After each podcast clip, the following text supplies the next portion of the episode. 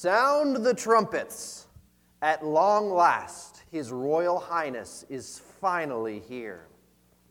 The Duchess of Cambridge, Kate Middleton, gave birth to a baby boy, her first child with husband Prince William, at St. Mary's Hospital in London on Monday, July 22nd. The palace confirmed via Twitter.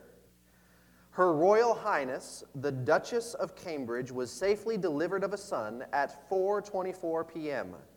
The baby weighs 8 pounds 6 ounces. The Duke of Cambridge was present for the birth. The Queen, the Duke of Edinburgh, the Prince of Wales, the Duchess of Cornwall, Prince Harry and families have been told and are delighted. Her Royal Highness and her child are both doing well and will remain in hospital overnight. This was just one news source from the birth of Prince George to Kate and William on July 22nd, 2013. It was an event that was plastered all over all of the news sources across the world newspapers, magazines, radio, television, the internet. Everybody was announcing this birth of the future King of England.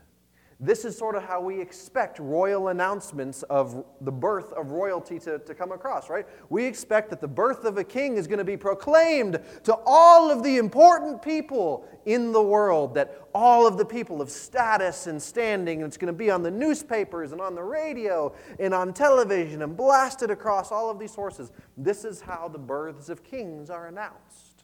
Isn't that right? I told you last week that this morning we would be having Christmas in November. We're going to take a look at the story of the birth of Jesus as it's told to us in the Gospel of Luke. So if you have your Bibles, I invite you to turn to Luke chapter 2, and we're going to dive into this story of the birth of a king. And I want you to keep in mind the story that I just read to you and how we anticipate that royalty is announced to the world. Luke chapter 2 I'll put the text on the screen here if you don't have a Bible. If you do, you can follow along in yours. The, verse, the first verse in Luke chapter 2 says, In those days, Caesar Augustus issued a decree that a census should be taken of the entire Roman world. Caesar Augustus.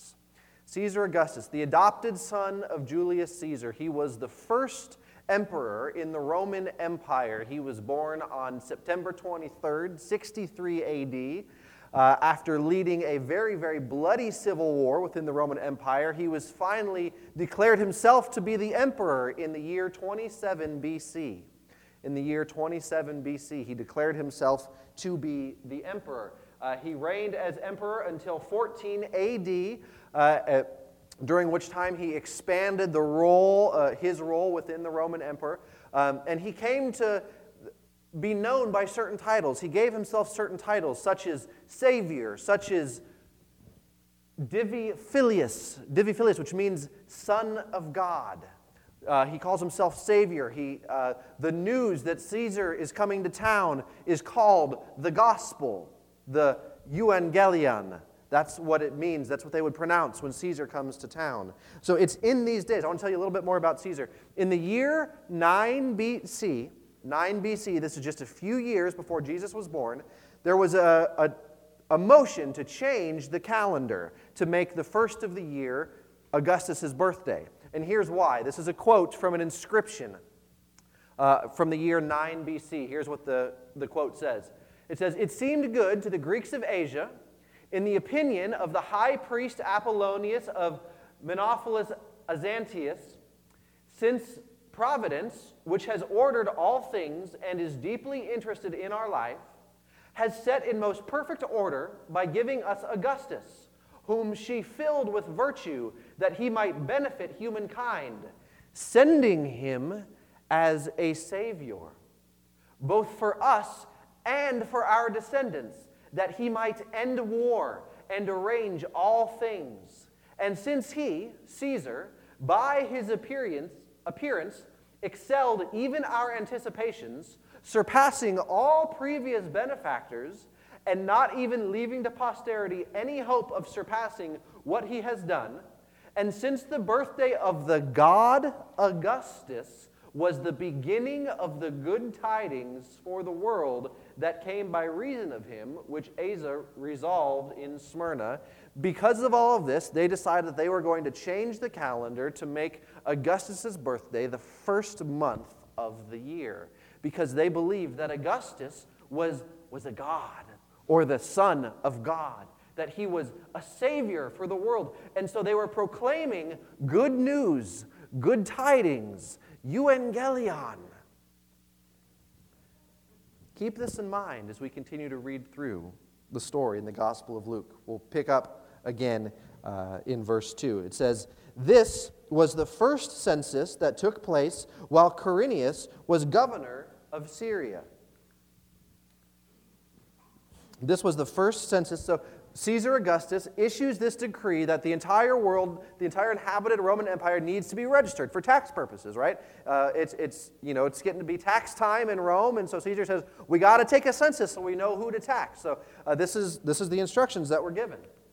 So Joseph also went up, this is verse 4, from the town of Nazareth in Galilee to Judea, to Bethlehem, the town of David because he belonged to the house and line of David. So Luke's trying to tell us that in this time there was a census where they, people had to go back to their ancestral homeland, the land of their ancestors, to register for tax purposes. And so it tells us that Joseph, who we talked a little bit about last week, who's engaged to this young woman named Mary, who just so happened to tell an angel that she's willing to carry inside of her the, the Messiah, the Jewish Messiah, Joseph goes up from Nazareth, this little town in the middle of nowhere, to another little town in the middle of nowhere in ancient Judea, a town called Bethlehem. Because Bethlehem was the, the ancestral home of David, King David. Remember a few weeks ago I told you that King David, that was sort of the golden era in Israel's history? Well, so it's telling us that Joseph is a descendant from David's line. And so he has to go back to the ancestral home of David, which is Bethlehem, to register for the census. Uh, so that would have been, just to put this in perspective, for him to make this travel, he and Mary, it was about an 85 to 90 mile journey. Keep in mind, they didn't have cars back then, okay? So at, most, they, they would have had like a donkey or, or an animal to ride on. If not, they basically walked everywhere. So this is quite a journey. Imagine being, you know, eight, nine months pregnant and you got to walk 85, 90 miles to register for ta- taxes. It wouldn't make you very happy. So they're making this trip. Verse 5 says, he went there to register with Mary, who was pledged to be married to him and was expecting a child. Mary was about nine months pregnant about the time of this journey.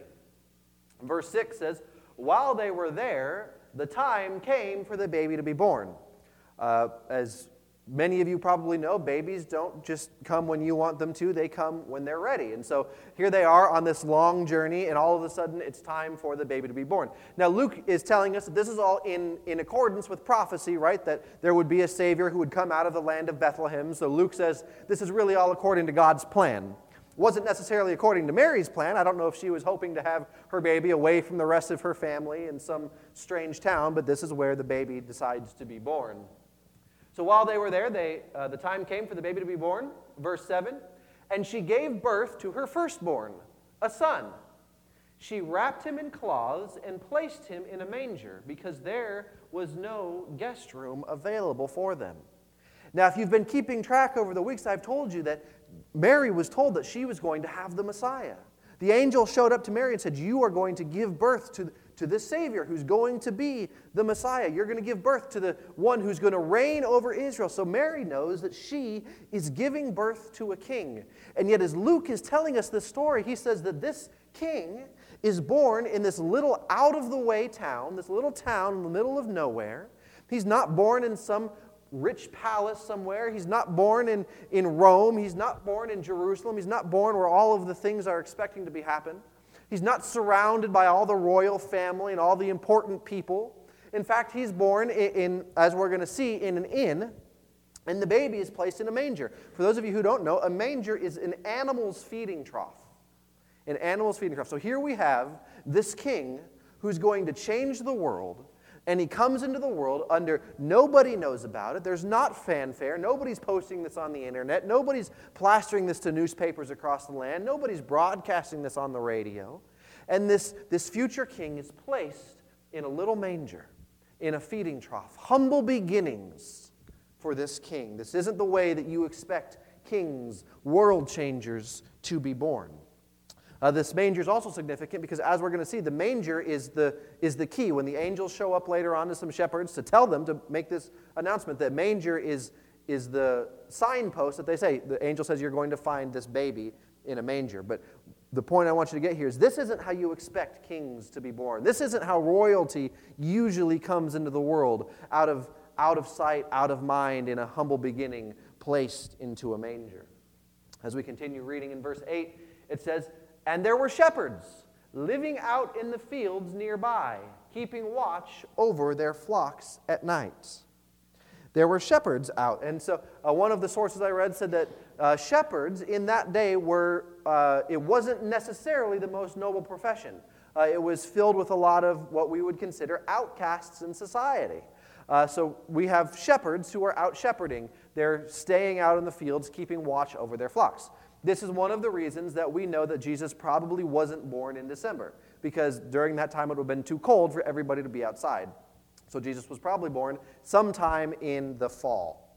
Uh, so we have these shepherds so, scene changes, right? Imagine you're watching a movie, the baby's born, the baby's placed in the manger, and then the, the camera cuts, and it cuts to these shepherds who are out keeping watch over their flocks. And here's what happens to these shepherds this evening as they're watching over their flocks it says, An angel of the Lord appeared to them, and the glory of the Lord shone, round, shone around them, and they were what? terrified. They were terrified. Again, I told you last week, angels showing up has to be really scary because every time they show up in Scripture, people are terrified. They're very afraid. Um, so this angel shows up, the glory of the Lord shines around about them. They were terrified. But the angel said to them, Do not be afraid.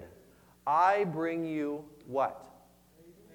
Good news that will cause great joy for all the people. This is the exact same word that was used in the announcement regarding Caesar Augustus. This word gospel, euangelion. So, what we see here, Luke is very intentionally setting up this, this juxtaposition we know we have Caesar Augustus, who he's already mentioned. Everybody knows about Caesar Augustus. When Caesar comes into town, the, the trumpets go off, and you have a herald who's, who's proclaiming the good news. Caesar is here. We know that Caesar considers himself to be Lord, Caesar considers himself to be. Uh, Savior. Caesar considers himself to be Son of God. Caesar, uh, he has all of the fanfare. Everybody knows Caesar's name. It's all over the newspapers. It's on every internet site. It's on the radio 24 7. If Caesar's coming to town, you know about it. It's good news because Caesar, the Savior, is here. So Luke is taking this, this idea that everybody knows about Caesar, and he's taking it and he's implanting it on this little baby who's born in the middle of nowhere and laying in a manger. In the announcements, the announcement isn't made to the, the royalty. The announcement isn't made to the, the creme de la creme. It's not made to the important people. It's not made to Caesar. It's not made to King Herod. It's not made to the high priests. It's made to shepherds, to outcasts in society, to a lowly profession that nobody really cares all that much about. Pay attention to that. Luke is showing us already, even in this, this little story, just about the birth of Jesus, that, that Jesus takes what we expect and he flips it on its head. He takes what we expect and he flips it on its head. The angel continues Today, in the town of David, a what? Savior has been born. Remember that word that we saw? The same word was used for Savior, uh, for Caesar in the, in the announcement. So, Luke, again, he's taking this. He's saying, Here's what you thought about Caesar. I'm telling you that the real Savior of the world was born in the city of Bethlehem in the middle of nowhere, announced to nobody. But this one, the one that nobody knows about right now, the one that nobody's ever heard of, the one that nobody expects, is going to be the Savior of the world. He is what? The Messiah. He is the Messiah. We talked a few weeks ago about this idea of messianic expectation. The Jews had been waiting for this Messiah. They had been waiting for hundreds of years for God to send them this ruler, this Savior, this deliverer who's going to free them from the shackles of Roman oppression. They're expecting this king, this great king from the line of David. And that's what we get in Jesus. Except as we see, he's not the king that anybody expected. He's born in an inn. Not just in an inn, they didn't have room in the guest room. He's born in, in, the, in the stables. He's placed in a trough. He's announced to lowly shepherds. But this little baby, born in the middle of nowhere and announced to nobodies, the angels are saying, This is the true Savior. This is the true Messiah. This is the true Lord of the world. This shows us that God doesn't work in the systems that we expect God to work in. God doesn't work in the, the big fanfares, and he's, God's not using Caesar to do this. He's, he's showing us that, that God is at work where nobody's expecting him, among people that nobody's paying any attention to, people who are just willing to be faithful and willing to believe. And in this little town, in the middle of nowhere, something is happening that is going to take the world by storm, and nobody was watching. Today, in the town of David, a Savior has been born to you. He is the Messiah, the Lord. This is the one you've expecting. The, so, the shepherds, if they were good Jews, if they had paid attention in Saturday school, they would have known exactly what this meant. In their mind, they would have known what it meant to be a Messiah. They would have known that this meant this is a deliverer. This is somebody who's going to come and is going to break the shackles of foreign oppression. This is somebody who's going to set us free and restore us to our, to our former days. And yet they've got to be wondering wait a second. This doesn't make any sense. Why is the king, why is our Messiah laying in a stable? So while this happens, it says in verse 12, the, the angel says, This will be a sign to you you will find a baby wrapped in cloths and laying in a manger. So if you're one of the shepherds, you're like, hold on. Wait a second. Angel, back up just for a minute. You mean to tell me, Mr. Angel, that our Messiah, our king, our future king, is laying in an animal's feeding trough? In a manger. In a manger. Yeah, that's that's not how kings are born. That's not how kings come into the world. There's nothing royal about that. There's nothing significant about that. And if you're also the shepherd, you got to be thinking, why are you telling us this? We're not anybody special. We're just shepherds. We're outcasts. Nobody cares about us. On the other hand, you got to think, well, this is pretty cool. I'm just a shepherd. Nobody cares about me, and yet, and yet I'm getting this news. This, this tells us that, that God doesn't look on the outward things the way that we do. All of the people that we would expect the announcement of a new king to be made to aren't the people that the angel goes to. He doesn't go to the kings, he doesn't go to the royalty, he goes to these shepherds, these lowly outcasts, and he makes this grand announcement. So he tells them, This is your sign. You're going to go, and when you find a baby laying in a manger, because that's not usually where you find babies, you're going to know that this is the Messiah. So after this happens, verse 13 and 14 says, Suddenly a great company of the heavenly host appeared with the angel, praising God and saying, Glory to God in the highest heaven, and on earth peace to those on whom his favor rests. This is a big deal. On earth, peace. Because Caesar Augustus believed that he was the one who was establishing peace on earth. But he did it through a big, bloody civil war. He conquered his enemies with the sword and then ushered in this period of peace known as the Pax Romana, the Roman peace. He, Caesar thinks he's the one who's going to bring peace, and yet these angels are saying that's not where peace comes from, and that's not how we accomplish peace. He's saying this little one, this little baby that nobody's expecting, laying in a manger, is going to bring real, true peace on earth. It goes on, it says, So they, the, the shepherds, they hurried off and found Mary and Joseph and the baby who was laying in the manger. When they had seen him, they spread the word concerning what had been told them about this child. And all who heard it were amazed at what the shepherd said to them. Well, wouldn't you be? If you were a, a, a Jew who had been paying attention in your day, and you have these shepherds, these outcasts, come up to you and they say, Listen, listen, listen. We were out in the fields and, and we were watching over our sheep, and all of a sudden this angel showed up, and this angel said that there's this baby laying in this manger, and, and he's the one that we've been waiting for, guys, the one we've been waiting for here. He's the Messiah, he's the Lord, he's our Savior, and he's here laying in a manger. And, and people got to be thinking, Shepherds, what have you been drinking? Shepherds, uh, you, you're not paying attention. That's not, no, no, no, no. We're not looking for some, you know, out of, some nobody. We're not looking for some little baby that comes out of nowhere that nobody knows about. If, if God was going to bring about his Messiah, there's no way he's going to do it in this little out of the way town. And there's no way he's going to do it to these people that nobody's ever heard of. Who's heard of Mary and Joseph? Uh, Mary and Joseph, who? Nobody knows who they are. And kings aren't, aren't born in stables, kings aren't laid in mangers, so everybody's amazed. They, they, are amazed at what these shepherds are saying because it doesn't make any sense. This isn't the way that God works, is it? Jesus shows us that God takes everything we expect and he flips it on its head. They were amazed at what the shepherd said to them. But Mary treasured up all these things and pondered them in her heart. Remember, Mary's the one who the angel showed up to and, and said, You're going to give birth to the Messiah, and he's going to reign over all of his people. And so in her mind, she's got to, she's got to be putting this together, right? She's got to be thinking, well, I know that I'm nobody special.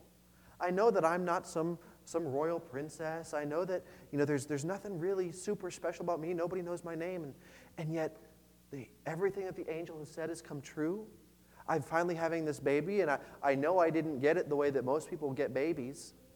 Uh, so everything the angel said has come true. And, and now we have these shepherds who are coming in and they're telling me that, that my baby is going to be the Messiah and is going to be Lord. This is just confirmation for me. So, so Mary's holding all of these things in her heart and she's, she's probably starting to realize that, okay, maybe, maybe God is at work in a new way. Maybe God is working in a way that, that we're not quite expecting Him to work. So it goes on, it says, The shepherds returned, glorifying and praising God for all the things they had heard and seen which were, which were just as they had been told. On the eighth day, when it was time to circumcise the child, he was named Jesus, and the name the angel had given him before he was conceived. So everything's starting to come together here. We see that, that the Jews were expecting a Messiah. They were expecting a deliverer. They were expecting a strong, forceful leader who's going to come in and restore Israel to its former greatness. And we have this, this little girl this young woman who's given this message by this angel, and she says, Okay, let it be for me just as you have said. And, and what the angel says comes true. And all of a sudden, we're starting to see that, that God is at work fulfilling his promise. That God hasn't forgotten his promise that he made to his people hundreds and hundreds of years ago, that he will indeed send a Savior into the world. But we're seeing that God is at work in a new way. That it's, it's not in the way that anybody's expected, that it's out of the way it's in this out of the way town to these nobody people, announcements made to these outcast shepherds. We're starting to see that just maybe God takes everything that we expect. We think that God is going to be at work in, in, in grand and spectacular ways, that it's going to be announced all over the internet, all over the radio, and every newspaper. And yet it happens, and nobody's paying any attention in this little out of the way town, something is happening that is going to change the course of history forever. Notice the Greeks wanted to change the calendar to reflect the birthday of Caesar. But notice, who is our calendar based on? When we say, when we switch from BC to AD, what's our criteria?